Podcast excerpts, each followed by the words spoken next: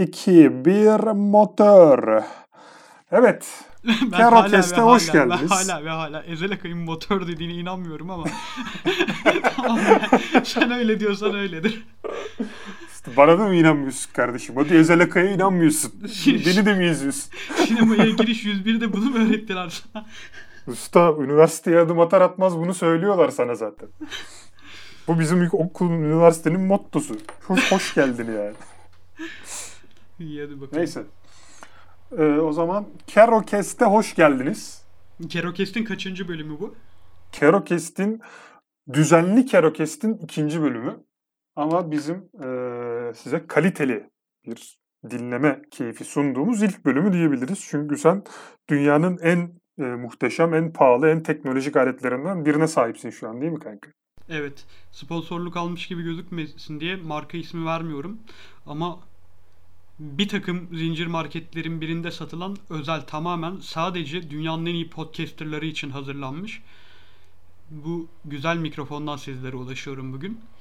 Umarım verdiğim istatistiklerin güzellikleri de bu mikrofondan sizin kulaklarınıza aynı güzellikte gelir. Evet, NBA konuşmak artık çok daha zevkli diyebiliriz. Özellikle benim de kulak se- keyfim için. Çünkü seni daha güzel duyabiliyorum. Evet o zaman Teşekkür ederim. Önce bir ya biz bir konsept belirledik. İstersen ondan biraz bahsedelim. Çünkü ilk bölümde Harden takasıyla atıp tutmuştuk kanka. Ama artık e, bir düzene girmemiz gerekiyor ve bir konsept belirledik kendimize. Nedir istersen ondan bahset biraz. Ee, yeni konseptimiz bir övelim bir gömelim olarak gideceğiz. Her hafta hem Doğu Konferansı'ndan hem Batı Konferansı'ndan seçtiğimiz birer övmelik ve birer gömmelik takımlar olmak üzere toplamda her hafta en az 4 takımı detaylıca, elimizden geldiğince detaylıca konuşacağız. Bunun dışında yine tabii illaki başka takımlara da saldırırız, illaki başka takımları da överiz onlar hakkında konuşurken ama özellikle her hafta seçtiğimiz 4 takım üzerinden gitmeye gayret göstereceğiz. Evet bir de programın sonunda böyle bizi çok etkileyen o hafta oyuncu performansı olur. Bir magazinel olay olur. Koç hamlesi olur. Sakatlık olur. Böyle 5 dakikalık 6 dakikalık bir değinmeden geçmeyelim köşesi olacak programın sonunda da.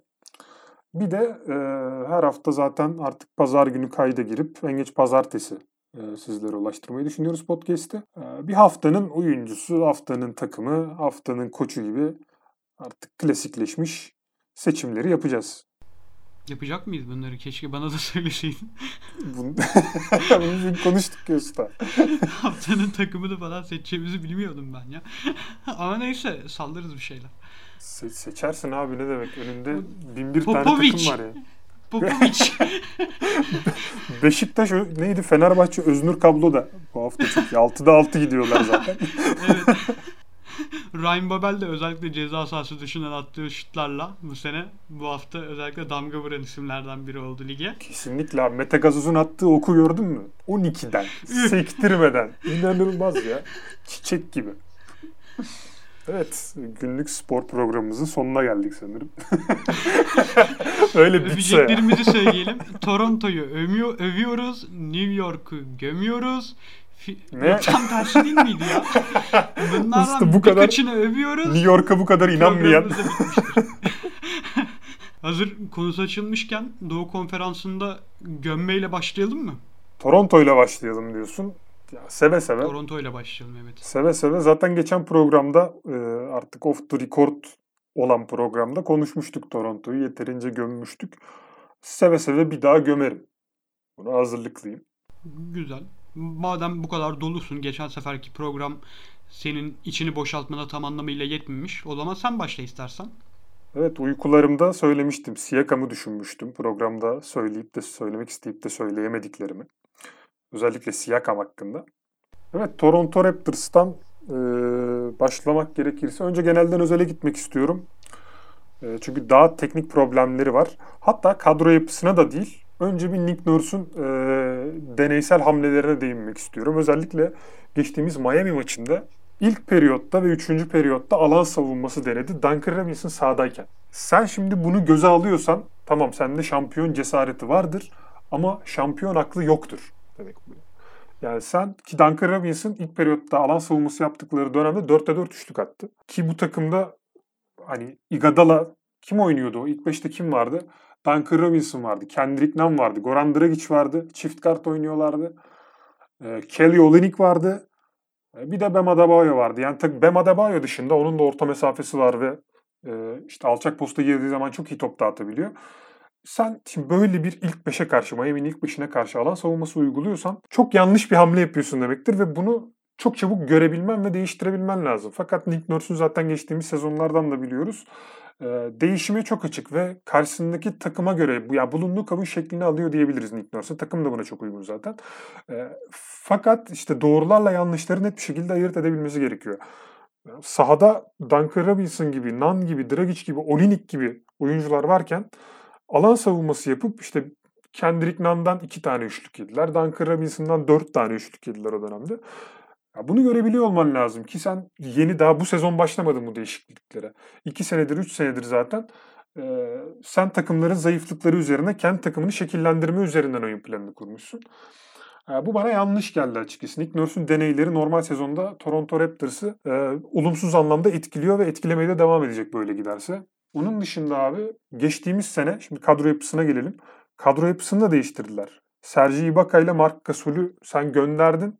Phoenix'te işte sakatlık öncesi çok iyi performans gösteren Aaron Baines'i getirdin ki bu sene e, ligin en kötü uzun ya Bismarck Biyombo ile falan karşılaştırıyorum ben artık Aaron Baines'i. O kadar kötü oynuyor ki zaten dakikaları 10-15 civarına indi. E, süre de alamıyor artık. İlk 5 çıkmasına rağmen Chris Boucher'i daha çok kullanıyorlar ama Chris Boucher de mesela geçen sene o Ibaka Mark Gasol ikilisinin, ikilisinin sahip olduğu özelliklere sahip bir oyuncu değil. Pota altında asla bir güç olarak duramıyor. Çünkü çok zayıf. Tamam çok atletik, blok tehdidi var. Ama e, boyalı alanı kapatamıyor, karartamıyor. Böyle bir sıkıntısı var. E, boyalı alanı çok çabuk girebiliyorlar. Çünkü Aaron Banes'le de oynadığı zaman ayakları çok yavaş kalıyor. İkili oyunlarda e, arkaya kaçan uzuna yetişemiyor. Ya da pick and pop oynadık, oynadıkları zaman e, eğer şütör bir uzunla oynuyor, oynuyorsa ona çıkamıyor. Chris Boucher de içerideki o e, karartıcılığı, bekçiliği sana getiremiyor. E, hal böyle olunca senin zaten ofansın çok iyi değil. Hani sen defanstan güç alan bir takımsın. Hal böyle olunca o OG Anunoby'lerin, Kyle Lowry'lerin, Van Fleet'lerin ön alanda yaptığı presin hiçbir değeri kalmıyor doğal olarak. Ee, böyle bir sıkıntısı var Toronto'nun. Onun dışında sen birkaç şey söylemek istersen eğer ben çünkü devam edeceğim böyle. Daha Siakam'a değinmedim. Düşün. Daha bir de Siakam ayağı var bu işin çünkü. Abi Siakam'ın geçen sene playofflarda ne kadar büyük bir özgüven kaybı yaşadığını zaten hepimiz biliyoruz. O zamandan sonra Siakam'dan abi bu adam olmayacak galiba demiştik. Yani normal sezonda yine katkı verebileceğini ben düşünüyordum ki veriyor da yine vermiyor değil. Vermiyor dersek yalan olur ama ne kadar verdiği de ortada. Bu takımı kalkıp ilk 3'e sokar Doğu'da ilk 4 hatta ilk 4'e sokar bile diyemeyiz Siakam tek başına. Artık bu kesin işte zaten yani geçen seneden de belliydi bu. Geçen sene o hype trenine ben hiç binmedim Siakam'la alakalı bilmemekle ne kadar haklı oldum tekrar ortaya çıktı. Senin için biraz savunma kısmını konuştum. Ben de biraz hücum tarafından bahsedeyim. Bir kere en önemlisi bence geçen seneyle farkları Mark Gasol'ün bu takımda olmaması Serge Ibaka ile beraber ki Serge Ibaka tamam çok katkı veren bir oyuncuydu o da özellikle işin hem savunma tarafında hem de hücum tarafında ama Mark Gasol e, bir alternatif sağlıyordu Nick Nurse hocamın eline. Bunlardan en önemlisi zaten alan açması. Pascal Siakam'ın etkili olabileceği yerlerde yani dışarıdan elle topu alıp içeri girip hızlıca bitirebileceği pozisyonlarda Marc Gasol'ün o takımda olmasının en büyük avantajı. Marc Gasol tepede elinde topla top dağıtıcılığı çok fazla yapabiliyordu. Çünkü pasörlüğü de çok iyi, sağ görüşü de çok iyi. Zaten yılların tecrübesi. NBA'in şu an en önemli veteranı belki de şampiyonluk yolunda giden takımlar arasında. Takımlarda katkı verebilmesi açısından. Şimdi kim var ellerinde? Az önce de bahsettiğin gibi Chris Boucher. Chris Boucher beklenenden çok daha fazla katkı veriyor bir kere. Onu söylemeliyim. Chris Boucher'in ben bu kadar katkılı bir adam olabileceğini düşünmüyordum. Çünkü çok Geçen programda da kayıt dışı konuşmuştuk. Serdar Çelikler'in deyimiyle biraz sinamiki bir oyuncu.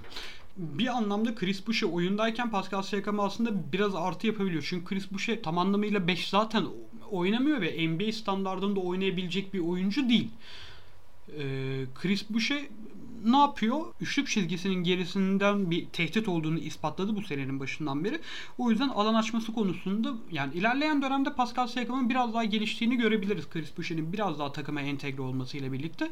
Çünkü biraz daha alan açılmış oluyor. Alan açılmasından ziyade en azından boyalı alandaki Toronto oyuncusu sayısı ne kadar az olursa Siakam o zaman etkili olabilen bir oyuncuydu. Çünkü zaten bu adamın şutunu 26-27 yaşında falan herhalde Siakam bu saatten sonra geliştiremeyeceğini biliyoruz. Geliştirse de ne kadar geliştirecek zaten. Dediğim Toronto'dan Nick Nurse hocamın formsuzluğundan da bahsettin sen zaten. Takımda iyi giden şeyler de var bir kere takımdaki daha doğrusu Toronto'ya bugüne kadar gelmiş geçmiş en iyi şey zaten büyük ihtimal Kyle Lowry. Çünkü yani geçen sene tamam şampiyonluk yaşadılar. Ondan önce Vince Carter dönemleri falan var ama Kyle Lowry bu takımın artık bayrağı oldu, simgesi oldu. Kyle Lowry hala ilerleyen yaşına rağmen sahada bir şeyler veriyor sana. Azmini gösteriyor, agresifliğini gösteriyor. E Fred Van Vliet iyi. Bu takıma ne tür bir katkı yapılabilir onu düşünüyorum bazen. Yok abi bu takıma katkı falan yapılmaz. Bu takım Kyle Lowry bırakana kadar böyle ilerler. Ondan sonra da bir kendisini sıfırlamaya gider. Tekrar eski Toronto günlerine geri dönerler. Çok fazla gömemiyorum da çünkü kadro yapısı da belli adamların. Yani bu takımda Stanley Johnson falan süre alıyor. Stanley Johnson kim? Tanımıyorum. Terence Davis süre alıyormuş. Tanımıyorum. Toronto'yu aslında biz gömmek için açmıştık bu bölümde. Ama yani ellerinde olmayan şeyler de var. Daha ne yapalım daha? Ya Pascal Siakam'ı gömeriz. Pascal Siakam o geçen sene gösterdiği performans falan. Şimdi bu sene yaptıkları rezalet. Hayvan gibi kontrat aldın Toronto'dan. Toronto'nun bütün kaynaklarını bitirdin. Sana yazıklar olsun. Bu takımı Kawhi sonrasında sen taşırsın diye düşünüyordu herkes. O yüzden sana o sözleşmeyi verdiler. Umarım en kısa zamanda gidersin ligin dibine demir atmış takımlardan birine. Orada çürürsün. Bu adamlar seni çünkü sokaktan aldılar getirdiler buraya. Böyle Nijeryalı mıydı ya Pascal Siakam? Vallahi şimdi ırkçılık yapmak gibi olmasın ama galiba öyleydi. ne demek tamam. estağfurullah. Seni çölden aldılar geldiler demedim sonuçta bu adam da yani Amerika'da yaşıyordu tamam basketçiydi bu, bu adam yine şöyle bir minimum kontratta falan yine NBA'de yer bulur. Bulmaz değil.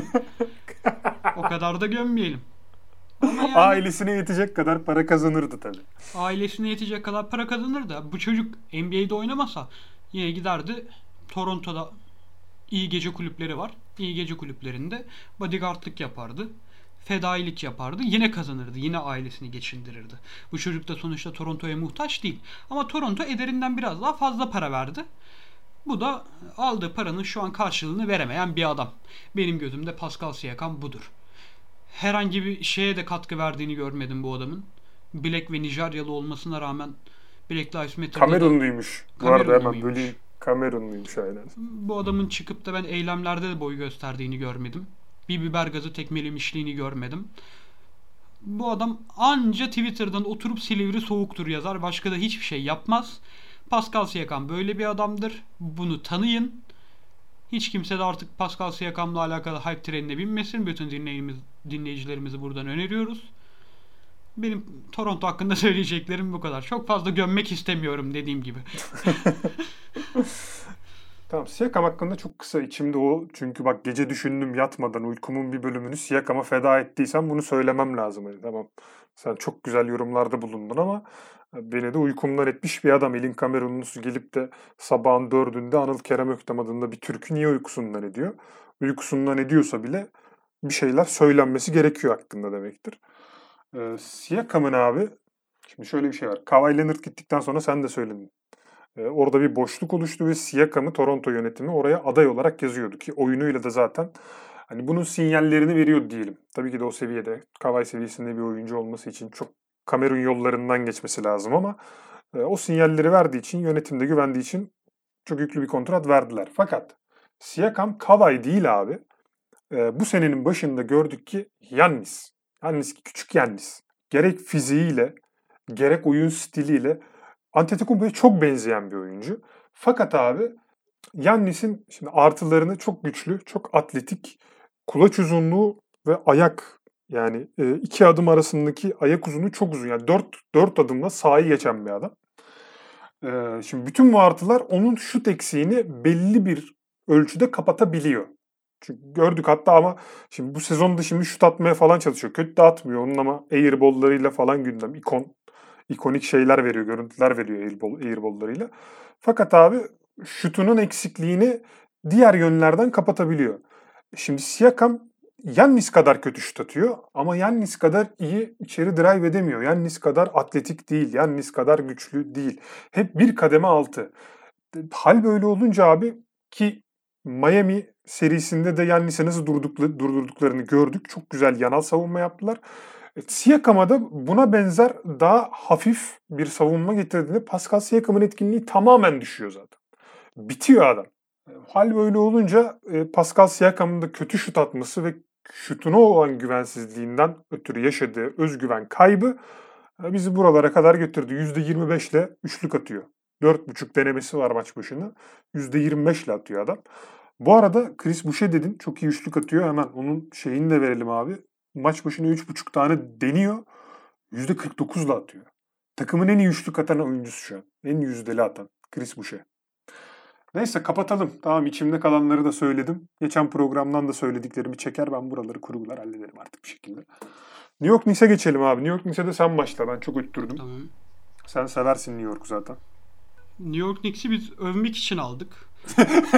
Bunu ne kadar büyük bir hata olduğunu şu an fark ediyorum. Çünkü biz dün gece cumartesi gecesi yaklaşık saat 2 sularında Anıl'la mesajlaştık. Dedik ki yarın ne övelim ne gömelim. Anıl dedi ki dürüst davranacağım şimdi. Anıl dedi ki kardeşim Philadelphia övelim. Ben de azılı bir Celtics taraftarı olduğum için ve bu hafta iki kere bize gömdükleri için hayır dedim Philadelphia övemeyiz. O yüzden dedim ki biraz saçmalım. Dedim ki baba New York sevelim ya. Abi adamlar acayip gidiyorlar falan dedim. O da bir an gaza geldi. Hadi övelim dedi ama şu an şöyle bir bakıyorum da New York Knicks övülecek gibi takım. Yok şaka bir yana. New York Knicks'i gerçekten bu da şey kategorisinde biraz. Geçen hafta aslında Minnesota konuşmuştuk. Biraz da Phoenix konuşmuştuk. Dedik ki böyle takımları sezonun başında bir övelim ya da gömelim ne yapıyorsak bir yorumlayalım. Sezon boyunca zaten ben bir daha New York Knicks konuşmak istemiyorum. Çünkü New York Knicks'in neler yapabileceği belli. Playoff yarışında belki hani şu anki gösterdikleri o da yarın öbür gün ne olur bilmiyoruz. Şu anki gösterdikleri playoff'a girebilir mi giremez mi? O aralarda gelip gidiyorlar. Bir daha konuşmayız kolay kolay belki ligin sonuna kadar. O yüzden şimdiden bir New York Knicks'i konuşalım. Haklarını da verelim. Çünkü e, nasıl bir takım kurdular? Önce onunla başlayalım. Bu takımın zaten en önemli oyuncusunun Julius Randle olduğunu biliyorduk. Julius Randle'ın bu sene bize ne göstereceğini merak ediyorduk.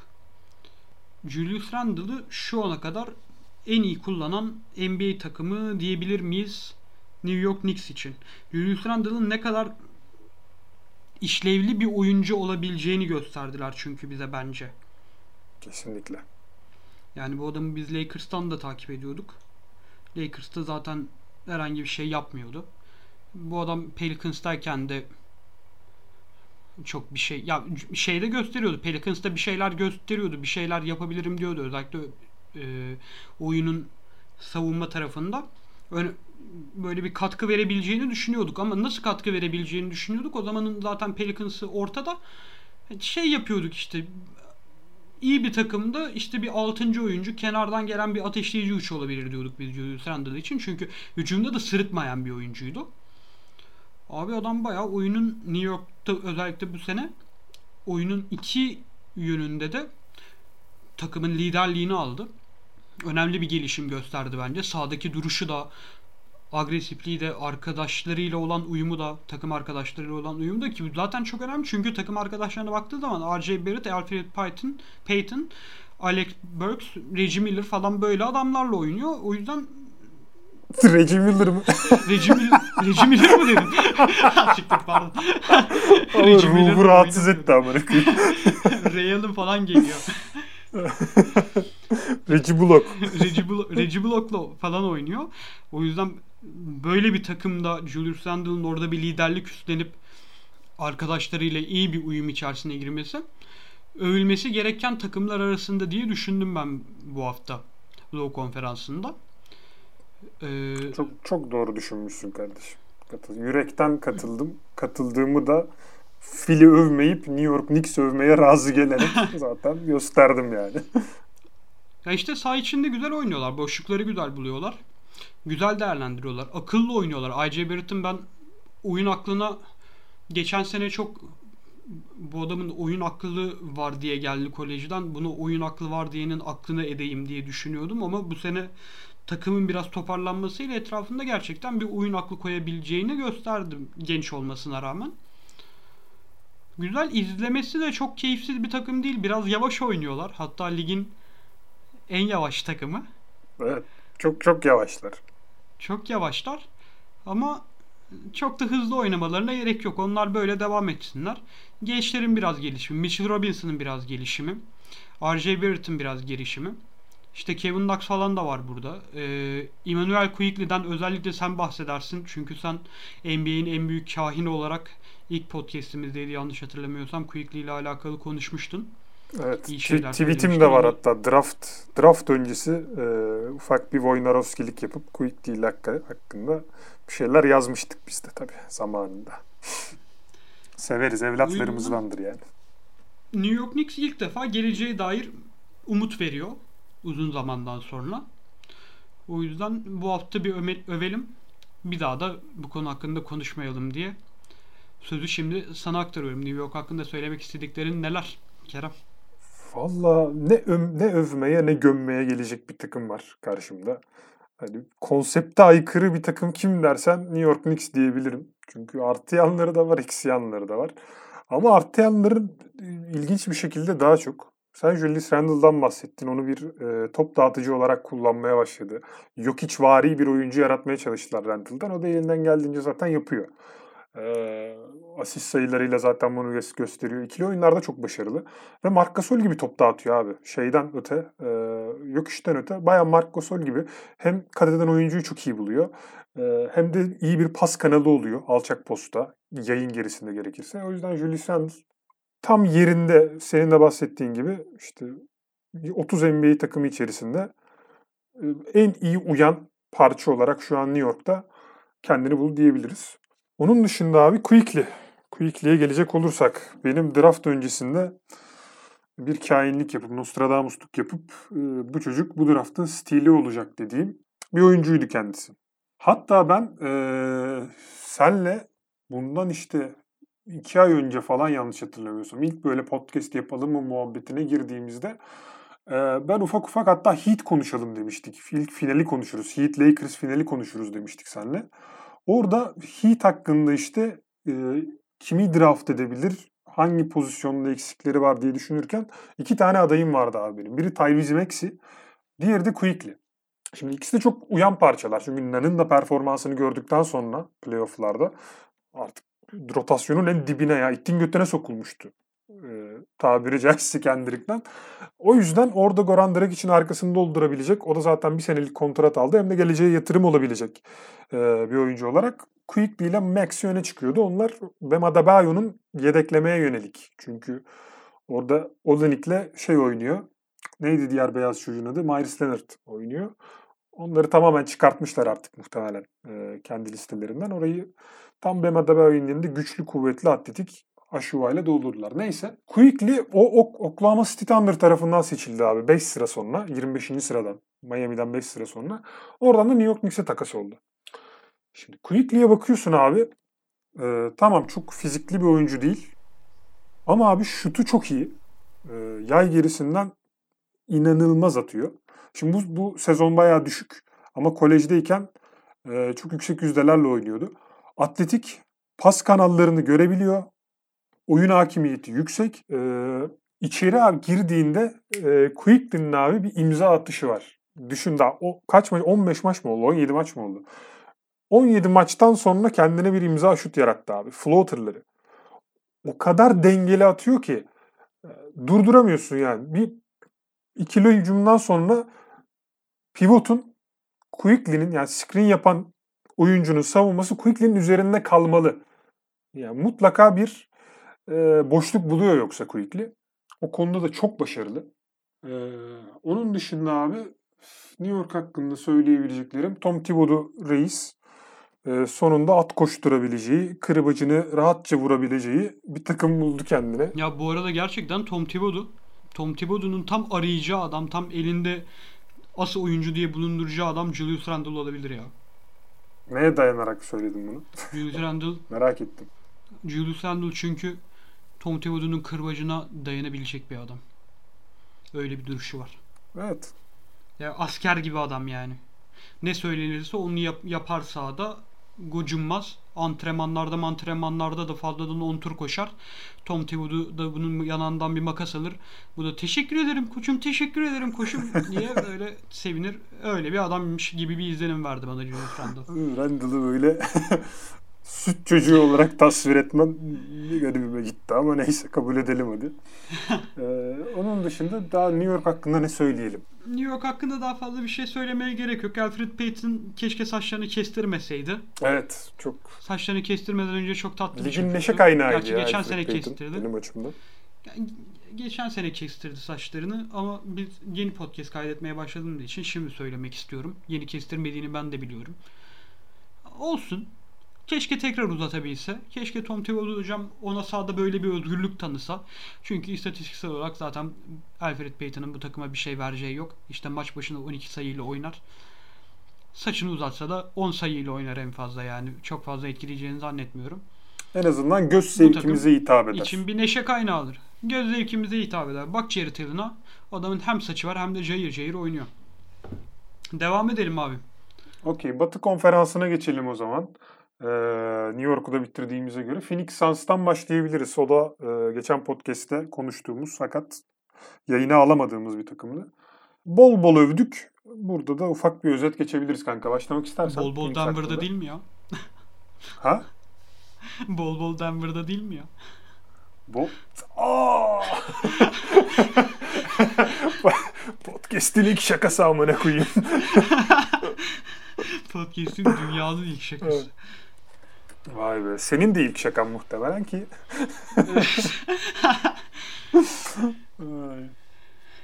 Evet Phoenix övelim abi. Phoenix mi övelim yoksa Chris Paul mu övelim? Ne övelim bilmiyorum. Gerçekten Chris Paul gittiğin her takımda böyle bir etki yapmak zorunda mısın sen bir adam?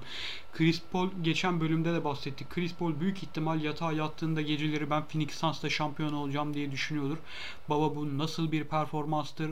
35 yaşına geldin. Senin yaşındakiler tavla oynuyorlar sokaklarda esnaflık esnaflarla sen hala nasıl böyle şeyler yapıyorsun? Nasıl böyle bir bütünleştirici güce sahipsin?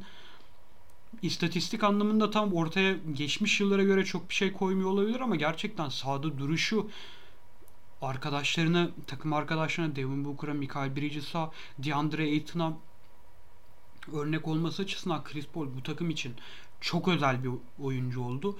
Devin Booker müthiş bir gelişim gösterdi bu sene. İstatistiklerini kıyaslamadım. Belki geçen seneye göre istatistikleri daha düşüktür.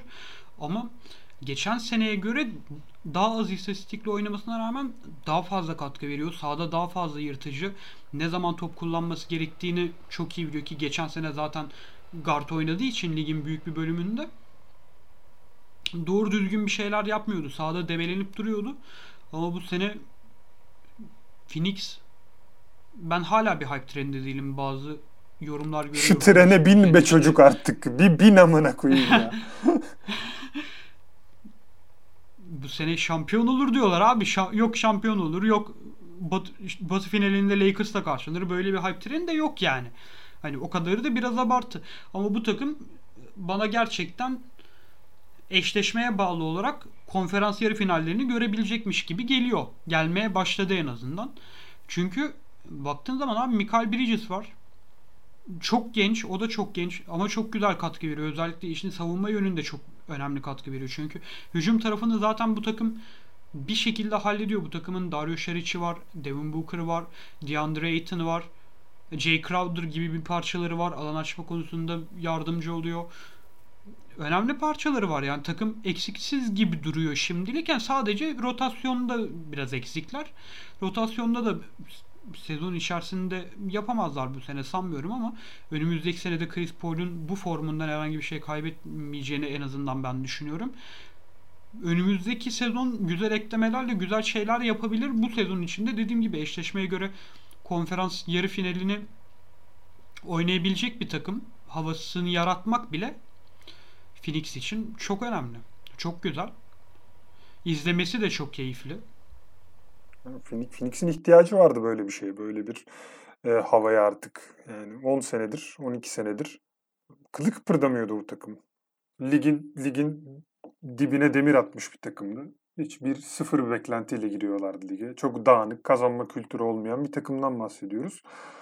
Ve geldiği nokta 6 ayda 7 ayda geldiler buraya. Öyle çok hatta 6, 4 ay falan 4 ayda geldiler bu noktaya. Öyle çok uzun bir e, süre de almadı.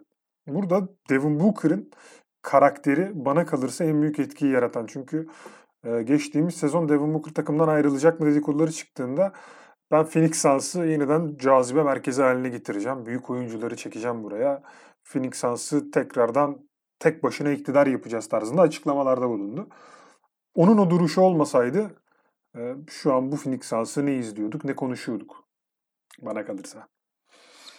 Var mı senin? Ben lafına girdim bu arada. Yo yo ben zaten bırakmıştım ya sen devam ediyorsun diye şey Okey. Chris Paul, Chris Paul diyoruz abi.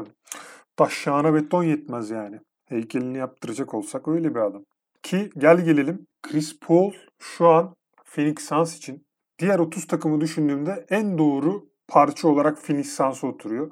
Bu takımda Chris Paul'dan önce Ricky Rubio gibi bir lider vardı. O da Chris Paul'un minyatürü gibi bir adam. Bayağı minyatürü hem de yani. Aynen ama e, aynı karakteristik özelliklere sahip. E, o da disiplinli, doğru oynayan ama kazanmayı Chris Paul kadar istemeyen e, bir adamdı. Sadece takıma disiplin getirme adına doğru bir hamleydi. Şimdi Chris Paul'da hırs faktörü de devreye giriyor ve takımı bir anda ateşleyebiliyorsun. E, şimdi bu dönüşüm, bu değişim ve dönüşüm bubble ortamında başladı abi. Oraya gidelim. 9 9'da 9 mu yapmışlar? 9 maç mı oynamışlar? 9'da 9 yaptılar abi. Az daha play'ine gireceklerdi adamlar. Ve orada Phoenix Suns kendine bir soru sordu abi. Ben kim olmak istiyorum? Benim hedeflerim ne? Bu sorunun cevabını da bu sezon gösterdiler. Çok da güzel veriyorlar. Adamlar playoff hedefliyor ve bu hedef playoff'ta da kalmayacak. İlerleyen yıllarda DeAndre Ayton'ın, Devin Booker'ın, Bridges'in gelişimiyle ki daha işte Cam Johnson'ları falan da var bu takımın. Jalen Smith'leri var e, gelişebilecek. E, gelecek yeni draftlarla daha ileri ve şampiyonluğu, şampiyonluğu hedeflediğini görebiliyorsun. Ama ondan önce şimdi bu hedef için takımın bir kazanma kültürü oturtması gerekiyor. Yani 10 senedir doğru düzgün galibiyet gözü görmemiş bir takımdan bahsediyoruz. O kültürü Chris Paul'la önümüzdeki 2 sene boyunca, 3 sene boyunca oturtabilirlerse geleceği en parlak takımlardan bir tanesi Phoenix Suns. Onun dışında gelelim Michael Bridges'a. Abi sen ne yapıyorsun ya? Sen ne yapıyorsun yani? Sen geçen sene bakıyorum istatistiklerine. 28 dakika süre almış. 9.1 sayı, 4 rebound. Bu sene abi sadece 5 dakika fazla süre alarak 15 sayı ortalamayla oynuyor. 5.8'de rebound alıyor. Onun dışında üçlük yüzdesi abi, takımın en yüksek yüzdeyle atan oyuncusu. %46 ile üçlük atıyor. Geçen sene %36 idi ve geçen seneye göre 3 tane daha fazla 3 e, sayılık atış deniyor.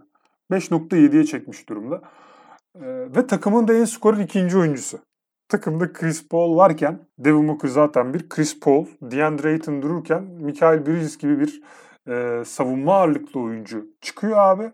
En skorer ikinci oyuncun oluyor. Bu da aynı ben şeye benzetiyorum mesela. Jalen Brown'un gelişimine çok benzetiyorum. Senin yakından e, takip ettiğin. Eğer onun gibi e, hücum yönünde iyi zımpara, zımparalayabilirse iki yönlü oynayabilen bir kanat olarak ligin en değerli oyuncularından olması muhtemel. En elit oyuncularından biri olması muhtemel. Jalen Brown gibi. Ya ligin en önemli parçalarından, en önemli kanat oyuncularından biri olacağını zannetmiyorum. Çünkü fizik dezavantajı var ne olursa olsun Michael Bridges'ın. Ama şütör olarak yaptıkları çok temiz bir bileği var. Çok güzel şut çıkarıyor. Çok hızlı çıkarıyor şutları. O yüzden güzel ya bu takımda güzel bir ekleme. Herhangi bir takımda da güzel bir ekleme olur. işte işi biraz, biraz daha savunma yönünde kendini geliştirmesi lazım. Geçen seneye nazaran savunma yönünü bu sene çok geliştirdi. DeAndre Ayton da bu arada geçen sene ya DeAndre Ayton'un ne kadar büyük bir potansiyel olduğunu biliyoruz zaten. Pot altını karartma açısından özellikle. Hücum yönünde. Ama savunma yönünde bu adam geçen sene hiç yoktu. Çok dikkati dağılıyordu. Çok konsantrasyonu dağılıyordu. Hiç odaklanamıyordu savunma yönünde oyuna. Ama o da bu sene biraz gelmiş. Tabii Chris Paul'un da orada çok büyük etkisi olduğunu düşünüyorum ben. Valla güzel gidiyor her şey ya. Cameron Johnson'a değindin. Cameron Johnson da bence fena bir parça değil. O da güzel bir kanat oyuncusu. Bu takım için güzel bir kanat oyuncusu. O da başka takımlara çok fazla uyum sağlayacak gibi bir oyuncu değil. Çünkü onun da biraz e, savunma defekleri var. Bu takımın herhalde en büyük sorunu rebound. Pota altı. O da işte dediğimiz gibi pota altı. O da DeAndre Ayton'ın savunmadaki odaklanma problemlerinden kaynaklanıyor. Bu sene ben biraz Jay Crowder'dan şey umdum.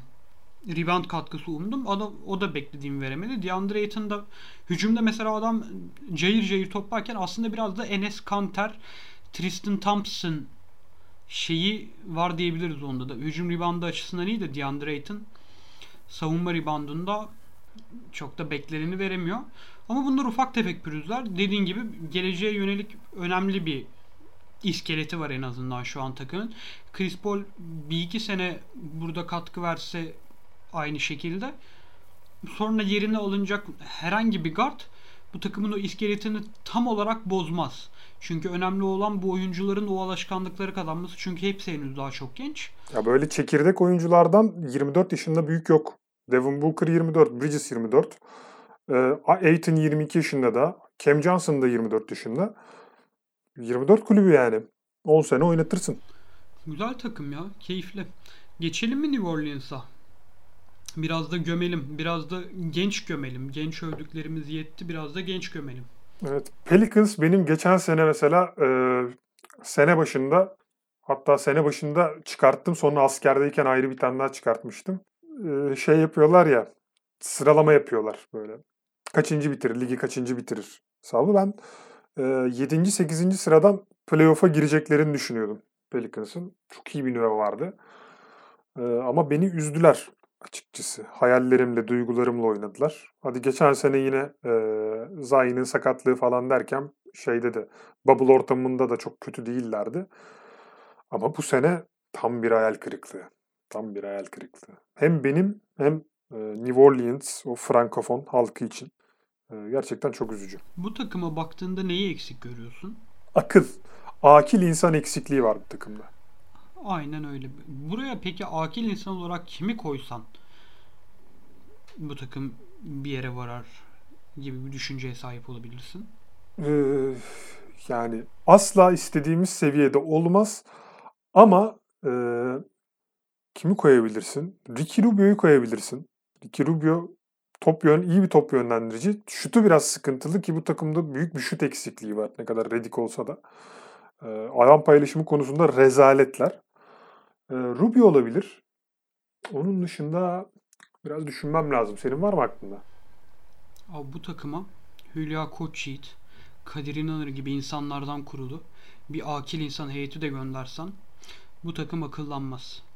Ben hayatımda bu kadar boş istatistik yapan bir takım daha görmedim. Brandon Ingram'a diyorlardı ki sene başında yok yeni Kevin Durant olacak. Bu adam Kevin Durant'ın ayakkabılarını bile taşıyamaz. Ya siz kimsiniz abi? Lonzo Ball. Sen o kadar asist yapıyorsun. Niye yapıyorsun ya? Niye yapıyorsun? Kime yapıyorsun? Ya bu takım sahaya çıktığında maçları izlemesi keyifli. Bir oradalar, bir buradalar. Zaten doğru düzgün savunma yapabildikleri yok. Karşılarına gelen takımla işte iki taraftan da bir onlar atıyor, bir onlar atıyor. O yüzden zaten bu kadar yüksek istatistikleri. Takımda iki tane 20 sayının üstünde Brandon Ingram'la Zion Williamson'ın 23 sayı ortalamayla oynuyorlar çok boş istatistik var bu takımda. Kağıt üstünde baktığında Brandon Ingram bu adamların maçlarını seyretmesen Brandon Ingram istatistiklerine bakıyorsun. Gerçekten evet bir Kevin Durant light, Kevin Durant'in light modeli bu adam. İstatistiklere baktığında istatistiklere bakarsın. internetten Google'a yazarsın Brandon Ingram diye fotoğrafına bakarsın. O uzun boylu, kulaçları açık. Dersin ki tamam maç başına bir bloğa yakın ortalaması var. Savunmada da dersin bu adam demek ki fena değil. Ondan sonra Zion Williamson'a bakarsın. Ama senin dediğin sen istatistik hakkında ne dersin hep? Ben istatistik hakkında her zaman şunu söylerim. İstatistik mini etek gibidir. Birçok şey gösterir ama hiçbir zaman görmek isteyeceğin şeyi göstermez. Böyle bu kendi yorumun değil mi? Şeyi sana ait tabii ki de. E, kullanım hakları sana ait. Bir. Tabii kullanım hakları, fikir hakları hepsi bana ait. O yüzden lütfen izin almadan kullanmayınız diye bunu da buradan belirtelim. Abi Zion'a bakıyorsun Zion. Ya tamam Zion daha çok genç gerçekten. Ve çok ina- saçma sapan bir fiziği olduğu için hala ben NBA'ye alış bu tempoya alışma aşamasında olduğunu düşünmek istiyorum. Çünkü birçok basketbol hakkında çok bilgili abimiz mesela İnan Özdemir Zion Williamson'ı beğeniyor. Bu benim için yeterli. Zion Williamson'ı o yüzden beklemek zorundaymışım gibi hissediyorum kendimi. Lonzo Ball abi işte diyorlar yok oyun görüşü var bu adamın yok içeri girip bitirebiliyor yok çok farklı bir yetenek NBA'de daha önce görülmemiş şeyler sergiliyor bilmem ne. Abi NBA'de henüz daha bir şey görmediysek demek ki yararlı değildir. Biz de o yüzden görmemişizdir. Gitsin kardeşim Avustralya Ligi'nde gelsin Euroleague'de sergilesin bu yeteneklerini. Burada görelim. Lonzo Ball NBA'de oynayacak standartlarda bir guard değildir. Babasını da alsın. İş yaramaz bir tane daha kardeşi var bunun. Lamelo Ball değil ama diğeri. Onu da alsın. Gitsin. Ball ailesine dair söyleyebileceğim tek şey Lamelo'yu yurt dışına göndermekle çok iyi etmişsiniz. Çocuğun biraz ufku açılmış. Lonzo Ball'u da böyle kapatıyorum. Steven Adams'ı getirdiler. Bu takımda övebileceğim herhalde tek adam Steven Adams. Onda nasıl öveceğim? Geçen seneye göre kıyasladığım zaman öveceğim. Geçen sene gerçekten çok kötüydü Steven Adams. Sahanın içinde yürüyecek hali kalmamıştı. Bu sene en azından biraz gençlerle oynuyor diye mi takımda biraz abilik yapıyorum diye mi neden bilmiyorum. Steven Adams bir zaten kendine genç. gelmiş. Steven Adams dediğin adam da 35 yaşında değil yani. Ya tabii 35 yaşında değil de yanında 20 yaşında 22 yaşında çocuklar olunca o da adam oluyor işte. Adam sanıyorlar. İşte hayat seni hiç beklemediğin anda adam yapıyor kardeşim. Aynen öyle. Yani çünkü şunu da biliyoruz. Bu takımda C.J. Redick'in bu zırbolara abilik yapacak hali yok. C.J. Redick çıkıyor maçına 3 tane 4 tane üçlüğünü sallıyor. Geliyor evine salibini içiyor. Eşiyle dostuyla muhabbet ediyor. Sohbet ediyor. Gününü öyle geçiriyor. 36 yaşında adam. Bir de bu çoluk çocukla uğraşacak hali yok. E, Eric Bledsoe desen zaten tamam adam 31 yaşında ama yani Zion büyük ihtimal daha olgun bir insandır Eric Bledsoe'dan. Açıklamalarıyla zaten bunu gösteriyor. Yani onu da zaten abi yerine koyacakları yok. E Nicola Melli dediğin adam var işte bakıyorum şimdi roster'a 30 yaşında bir onu gördüm. Nicola Melli bir ara Fener'de oynuyordu. Kimse kusura bakmasın da Fener'de oynayan adamdan Zion Williamson tavsiye almaz. yani bu gitsin Lonzo Ball'a tavsiye versin. Ne bileyim Josh Hart'la muhabbet etsinler boş vakitlerinde. Çok Jackson fazla- falan böyle Fenerbahçe övsün Yani- böyle. Ne aynen. Aslında Lonzo Ball'a biraz fazladan övebilir Fenerbahçe'yi. Çünkü tam Euroleague'de oynayacak adam Lonzo Ball. Dediğim gibi Kokoşko Hocam da Lonzo Ball'u adam eder. Ederse zaten Kokoşko Hocam eder. Çünkü bu takımdakiler bir de çok kırılgan abi. Brandon Ingram falan Fiziksel anlamda mı? şey böyle hem fiziksel anlamda kırılgan hem de ne bileyim Stefan Gandhi bu, bu adamlar için biraz sert bir adam gibi hissediyorum ben. Brandon Ingram böyle kişisel karakteristik olarak yumuşak bir adam gibi geliyor bana. Bunu şey şey olarak söylemiyorum yani böyle yermek için söylemiyorum. Ama böyle duygusal bir adam gibi bir görüntüsü var onun. Yani duygusal top dediğimiz türden bir adam. Söyle söyle. ne olur burayı kes olur mu? Ne olur. Rahat ol ya. Dolayısıyla işte Lonzo Ball zaten yani bu adama zaten bir şeyler söylesen de anlayacak kapasitede bir adam değilmiş gibi geliyor bana. Anlayıp uygulayabilecek bir adam değilmiş gibi geliyor. Çünkü çok net bir oyunu var. Lige girdiğinden beri aynı. Kendini bence bir adım geliştirmedi. Yani şutu belki biraz daha yüzdelendi diyebiliriz ama yüzdelendi dediğimizde işte %29'a geldi yani o kadar. %20 ile atıyordu. %29'a çıkarttı. Yine aynı saçma sapan şut, e, şut stilinde atıyor. Biraz daha hızlı atıyor sadece. Yani bu takımdan çok da bir şey olmaz geleceğe dair. Bunu ilk 17 maç oldu herhalde işte dediğin gibi az önce. 17 maçta gösterdiler. Bu sene bir şey yapabileceklerini zannetmiyorum. Ne gelirse bu takıma, kim gelirse bu takımda bir şeyler olur diye düşünüyorum. Ya bu takım zaten Lonzo Ball, Brandon Ingram bunlar zaten geçen sene LeBron'un yanındaydı. Bu adamlar koskoca LeBron'u playoff'a sokamadılar. Aynen. LeBron yokken Zion, Zion mu sokacak bunları playoff'a? Kim sokacak yani? Yok abi bu takımdan hiçbir şey olmaz. Bu takımın ya gerçi hangi takıma giderse gitsin çok büyük etki yapar zaten ama özellikle Pelicans'a gelse şu kadronun üzerine direkt lan Pelicans'ta şampiyonluk adayı olur mu acaba diye düşünebileceğim bir tane adam var şu an aktif olarak. Tahminin var mı? Söyleyeceğim yoksa. Söyle. Malcolm Brogdon kardeşim. Malcolm Brogdon bunların hepsini tokat ayağı yapar. Brogdon gelsin. Çünkü ya Brogdon zaten beraber oynadığı oyuncuları hype'lamasıyla meşhur. Herkese bir faydası dokunuyor yani. Dokunduğun, tuttuğun altın olsun daki adam o işte. Malcolm Brogdon tuttuğu altın oluyor adamın hakikaten. Ki bu takımın en büyük eksikliği de top yönlendiricisi yok abi. Lon Lonzo diyoruz. Aa, tamam yani Lonzo bir kere ikinci top yönlendirici olması gereken bir oyuncu bu sistemde. E, tamam Zion'la çok güzel bir kimyasal yakaladılar ama ana karar verici olduğu zaman... bir dakika bir dakika çok iyi bir kimyasal mı yakaladılar? ben de yakalamış olabilirim güzel bir kimyasal. evet. Baba güzel kimyasal yakaladı. Skunk düşmüş. Evet güzel kimyasalları var iki arkadaşımızın. Lonzo ile Zion'ın kendi aralarında. Evet. Ama abi bu takıma ya Eric Bledsoe benim lig tarihinde gördüğüm en kötü karar veren insanlardan bir tanesi. Muhtemelen kişisel hayatında da böyle bir insan. Sahaya da sirayet ediyor. Abi Eric Bledsoe'nun ben eline top geldiğinde panik atak yaşıyorum. Benim kalbim daha hızlı çarpmaya başlıyor. Ve gözlerimi kapatma refleksiyle izlemeye koyuluyorum maçı. Sen Eric Bledsoe'yu aldıysan net bir şutu da yok. Amına kodum çocuğunun şutu da yok. Öyle bir adam ki bu adam bir ara Phoenix'te mesela e, Devin Booker'dan önce Phoenix'te böyle bir 3-4 aylık bir dönemim vardı. Bir maç 40 atıyordu, bir maç 50 atıyordu. Hatırlıyor musun o dönemi? Hatırlıyorum. Bundan 4-5 sene önce falan. Orada ben Bledsoe'ya vay amına ne oyuncuymuş ya bu çocuk da kim nereden çıktı yeni MVP falan bu kadar abartmıyordum ama beğeniyordum. ben ben de onu diyecektim şimdi. O kadar da abartmıyorsundur sen çünkü NBA'yi bilen bir adamsın. o, ya sinema okuduk bir twistimiz olsun yani. o kadar da değil. Kadar da övmeyeceğiz Eric Bledsoe'yu ama beğeniyordum. Yani çünkü çok e, John Wall'un ilk yıllarını hatırlatıyordu bana. Çok hızlı. Deldiği zaman bir de çok güçlü, kalıplı bir çocuk olduğu için önünde de duramıyorlar. Darbe aldığı zaman e, iki artı birleri de çok rahat yapabiliyordu. Tam şutu problemliydi ama o dönemde zaten e, bu kadar şut ağırlıklı ya şimdi buraya geleceği belliydi ama bu kadar şut ağırlıklı oynanmıyordu. O, o dönem için bir numara oyuncuydu. Ama abi ilerleyen yaşı şutun kendi oyununa hiçbir şey katmaması e, şutu geriledi.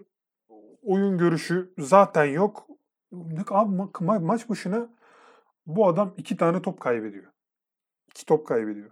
Ki yaptığı top kayıpları ya maça odaklanmadığı, çok gitgelleşiyor. Maça odaklanmadığı zamanlar var. Böyle 5 dakika sahadaysa 10 dakika yok. Bir sekans vardı. 2 hafta önce kimle oynuyorlardı bu adamlar? Detroit'le mi oynuyorlardı ya? Bir sekans var böyle 4 hücumun 3'ünde üst üste top kaybetti Eric Bledsoe. Tam olarak kim olduğu böyle hani Eric Bledsoe'nun bir kafa kağıdını koysan bir de bu pozisyonları koysan eşlersin anlatabiliyor muyum? Eric Bledsoe'nun kafa kağıdı o kaybettiği 3 top üst üste. Birbirinden rezalet. O yüzden bu takımın net bir top yönlendirici ihtiyacı var.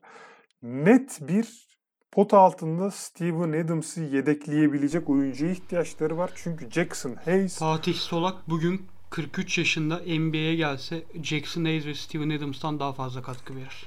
New Orleans Pelicans'ı buna kapatabiliriz bence. Üzerine söylenebilecek daha doğru bir önerme yok çünkü. Benim Abi değinmeden geçmeyelim. Evet. Fatih Solak'la açtık. Değinmeden geçmeyelim de magazin konuşuyor muyuz? Yoksa onu Photoshop'a mı saklayacağız? Hmm. Photoshop'tan hiç bahsetmedik ya sen. Aynen. Photoshop'tan hiç bahsetmedik. Onu Yaratıcısı bir sonraki olarak programda bir sonraki programda Photoshop yaparız. Sanki her yeni bir programda yeni bir konsept yaratıyormuşuz gibi. Aa güzel aynen. Sürekli kendini yenileyen neydi? Renüve eden bir Evet. yapı. Evet. Kreatif direktör olmanın faydaları usta. Evet. Abi kolay değil bak ben bu işin eğitimini de almadım ha. Alaylıyım. Zaten çekirdekten yetişme adamlar bu işin iyi kıvıran adamlardır. Sen de onlardan bir tanesisin yani biliyoruz. Aynen öyle. Kaç yıllık hukukumuz var şunun şurasında. Evet değinmeden geçme hadi bir, bir şeye değin de geçmeyelim biraz ondan. Bir şeye değinelim de geçelim istiyorum ben. Baba Brooklyn Cleveland. İki maç üst üste oynadılar. Çünkü bu hafta nasıl konuşulması gereken maçları asıl değinilmesi gereken konuları ben buydu diye düşünüyorum. Çünkü Kyrie de döndü. Brooklyn'i ilk kez büyük üçlüsü sahadayken gördük.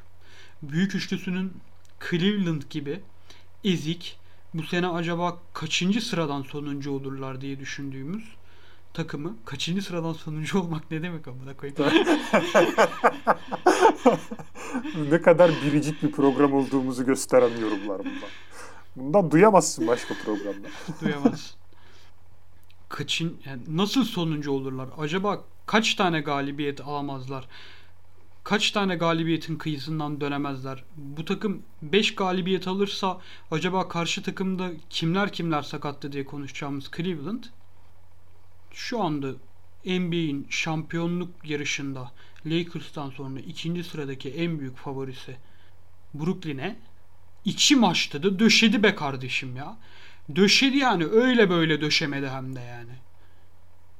Ne yaptı Anıl? Anlatmak ister misin sen? Ben, ben, ben ne anlatayım ya? Ben geçen sene Colin Sexton'ı sikinden tavana asan adamdım.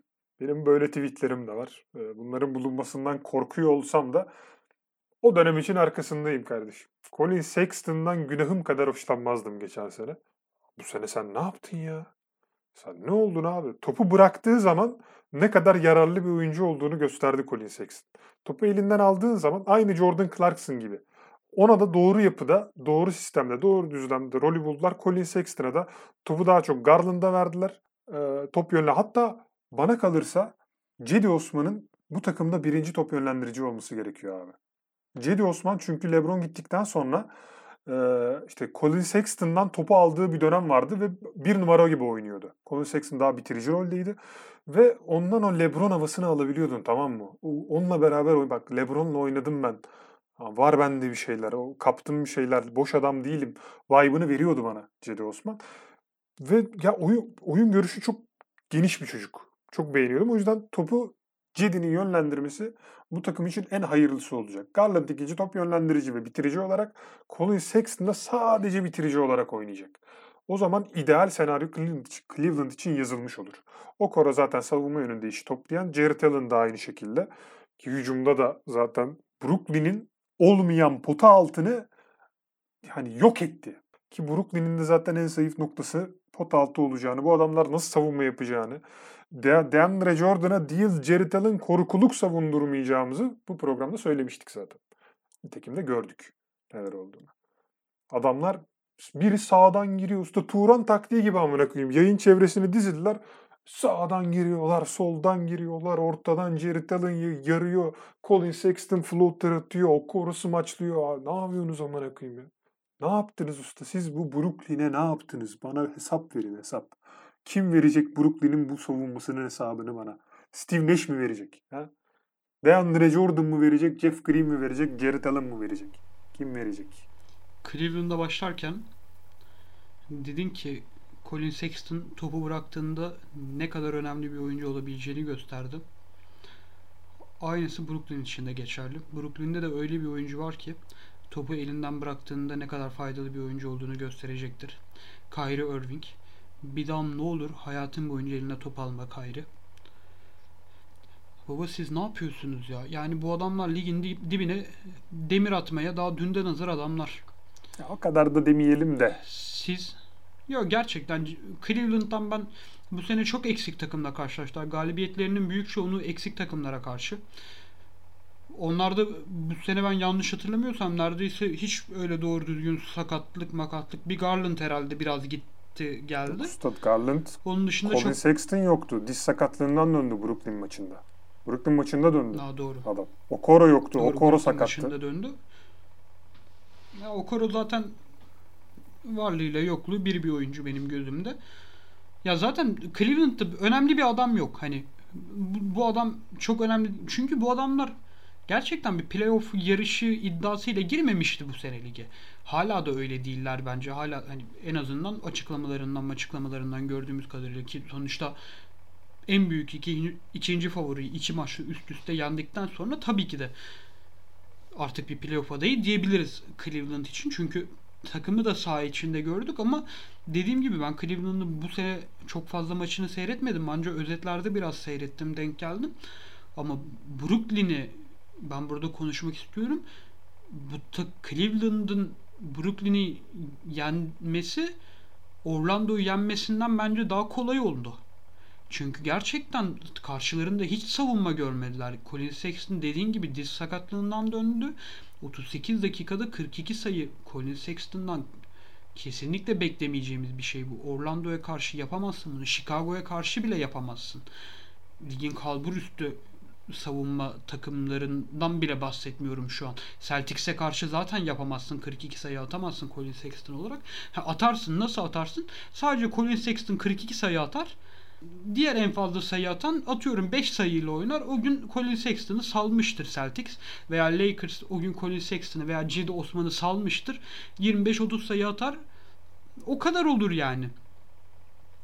Abi Brooklyn yani yayın etrafında hiçbir şey zaten yapamıyorsun. Bu bunu zaten hani bunu bekliyorduk biz. En azından pota altında zaten bir şey yapamayacaksın. En azından dışarıda doğru düzgün bir James Harden'dan bir savunma eforu görürüz. Kevin Durant'tan bir savunma eforu görürüz.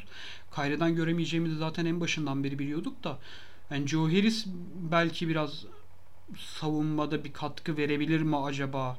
Bir şeyler yapabilir mi? Çünkü Joe Harris beyaz olduğu için belki de kötü savunmacı olarak nitelendiriliyor ama bu se- geçen sene de Joe Harris savunma yönünde işin kötü bir oyuncu değildi. İşini yapıyordu. Bu sene hatta bence işin işini yapması gerektiğinden biraz daha iyi yapıyor bile gözüküyordu. O yüzden ben geçen programda da bahsetmiştim Joe Harris'ten. Abi yok bu takım bu savunmayla sen istediğin kadar sayı at. Yani istediğin kadar sayı at. Takımında senin her maçı 50'şer sayı atabilecek oyuncuların var. Maçlar ne olur? 150'ye 130 biter. 150'ye 130 yenersin. Daha fazla attığın için yenersin. Ama sen Washington Wizards değilsin abi yani. Washington Wizards oynuyordu geçen sene böyle. Bir yere kadar yenersin. Sen playoff'lar geldiğin playoff'lar geldiği zaman karşına bir Philadelphia geldiği zaman senin savunmada seni dağıtırlar abi. Dağıtırlar. Duramazsın yani. Atamazsın bu Cleveland'da attığın gibi herhangi bir başka normal sezonda herhangi bir başka takıma attığın gibi atamazsın. Onun yanı sıra hücumda seni doğrarlar. Gerçekten elini kolunu sallaya sallaya giriyor abi herkes. Colin Sexton girdi 42 sayı attı. Ve Colin Sexton'ı gerçekten böyle savunmaya çalışıyorlar mıydı, çalışmıyorlar mıydı onu da göremedim maçta. Çünkü sanki hiç kimseyi savunmaya çalışmıyorlar gibiydi. Gerçekten sallana sallana giriyordu herkes. Bilmiyorum ben biraz belki şey yapıyordum, gömüyordum Brooklyn'e. Hala gömüyorum ama bazı ufak beklentilerim vardı. Kyrie Irving yokken fena değillerdi bu arada. James Harden'la Kevin Durant en azından işin hücum boyutunda önemli işler yapıyorlardı.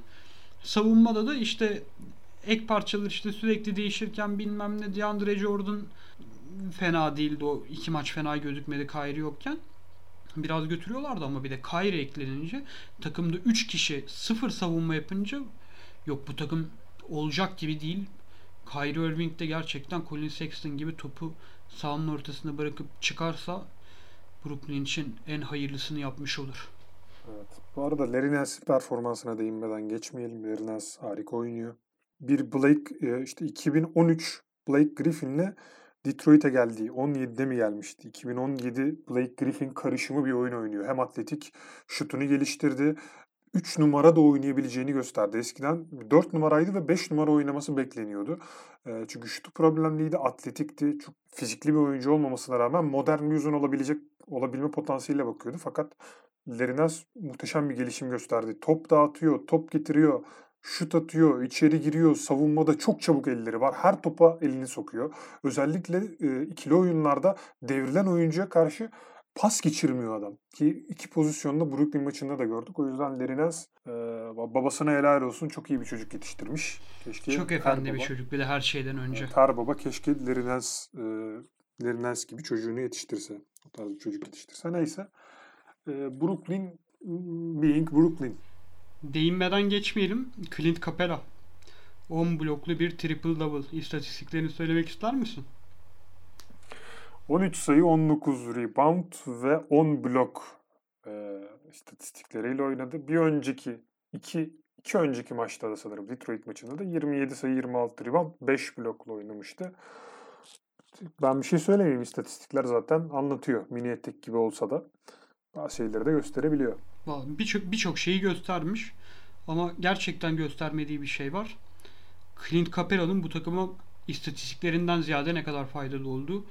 Atlanta bu sene büyük bir gelişim gösterdiyse kendini böyle play, gerçekten böyle bir playoff adayı olarak gösteriyorsa şu an Clint Capela'nın bence rolü çok büyük. Trey Young'la uyumları çok iyi. James Harden'la yakaladıkları uyumu geçen sene tam gösterememişti. Ama bu sene artık tam olarak o ikiliyi kurduklarını görüyoruz. Güzel. Atlanta Hawks da güzel bir takım. Clint Capela'ya da valla tebrikler 10 blok. Kolay pozisyonlarda değil bu arada. Pozisyonların hepsine teker teker baktım. Kolay pozisyon. Yani 2-3 tane var arada kolay pozisyon diyebileceğimiz sekans ama genelde de şey yani baya böyle gerçekten karartmış tam anlamıyla karartmış diyebiliriz. Evet, takipçisiyiz. Anıl çok teşekkür ederim. Ne demek canım bir buçuk saate yaklaşmışız. Tabii evet. kesildikten sonra bir buçuk saat olmayacak ama yine bir saatin üzerinde bir podcast kaydettik. Sana Allah sabır versin kardeşim kurguda. Amin amin kardeşim. Ben defalarca senin bu dünyanın en kaliteli mikrofonuyla bana ulaşan sesini dinleyeceğim. Ayrı bir mutluyum bunun için. en azından kaliteli bir ses dinleyeceğim. Evet. Bir önceki işkenceyi bana tekrar yaşatmadığın için de ayrıca teşekkür ederim. Ee, Valla güzel oldu ya. Ben beğendim bu işi. Hadi hayırlısı bakalım ya. Allah yolumuzu açık etsin kardeşim. Allah kurtarsın. Amin amin. O zaman ben e, madem e, Ezel Akay olarak açılış yaptım. Sen de e, bir Zeki Demir Kubuz gibi kestik e, veya kayıttan çıktık. O tarz bir kapanış yapabilirsin. Tam olarak Zeki Demir Kubuz gibi yapayım mı? Tam olarak Zeki Demir Kubuz gibi yapabilirsin. Abi. Yaklaşık az önce de bahsettiğim gibi bir saate yakın bir kaydı oldu. Madem Ezel Akay'la açtık. Ben de Zeki Demirkubuz gibi Türk sinemasının önde gelen yönetmenlerinden birinin de kapanışı yapayım. Müsaade edersen. Kerokes'i dinlediğiniz için her hepinize çok teşekkür ediyoruz. Dinliyor musunuz bilmiyorum bu arada. İstatistiklere Anıl bakıyor. Dinliyorlar mı? Bakmadım. o kaydı tamam. ben bile dinlemem çünkü. Doğru. Dürüst bir programız. Dinliyorsanız teşekkür ederiz. Dinlemiyorsanız onun için de teşekkür ederiz. Çok fazla bizi en azından şeyde töhmet altında bırakmamış oluyorsunuz dinlemeyerek. Saygılar diliyorum herkese. Saygılar sunuyorum. Kapat kaydı amına koyayım.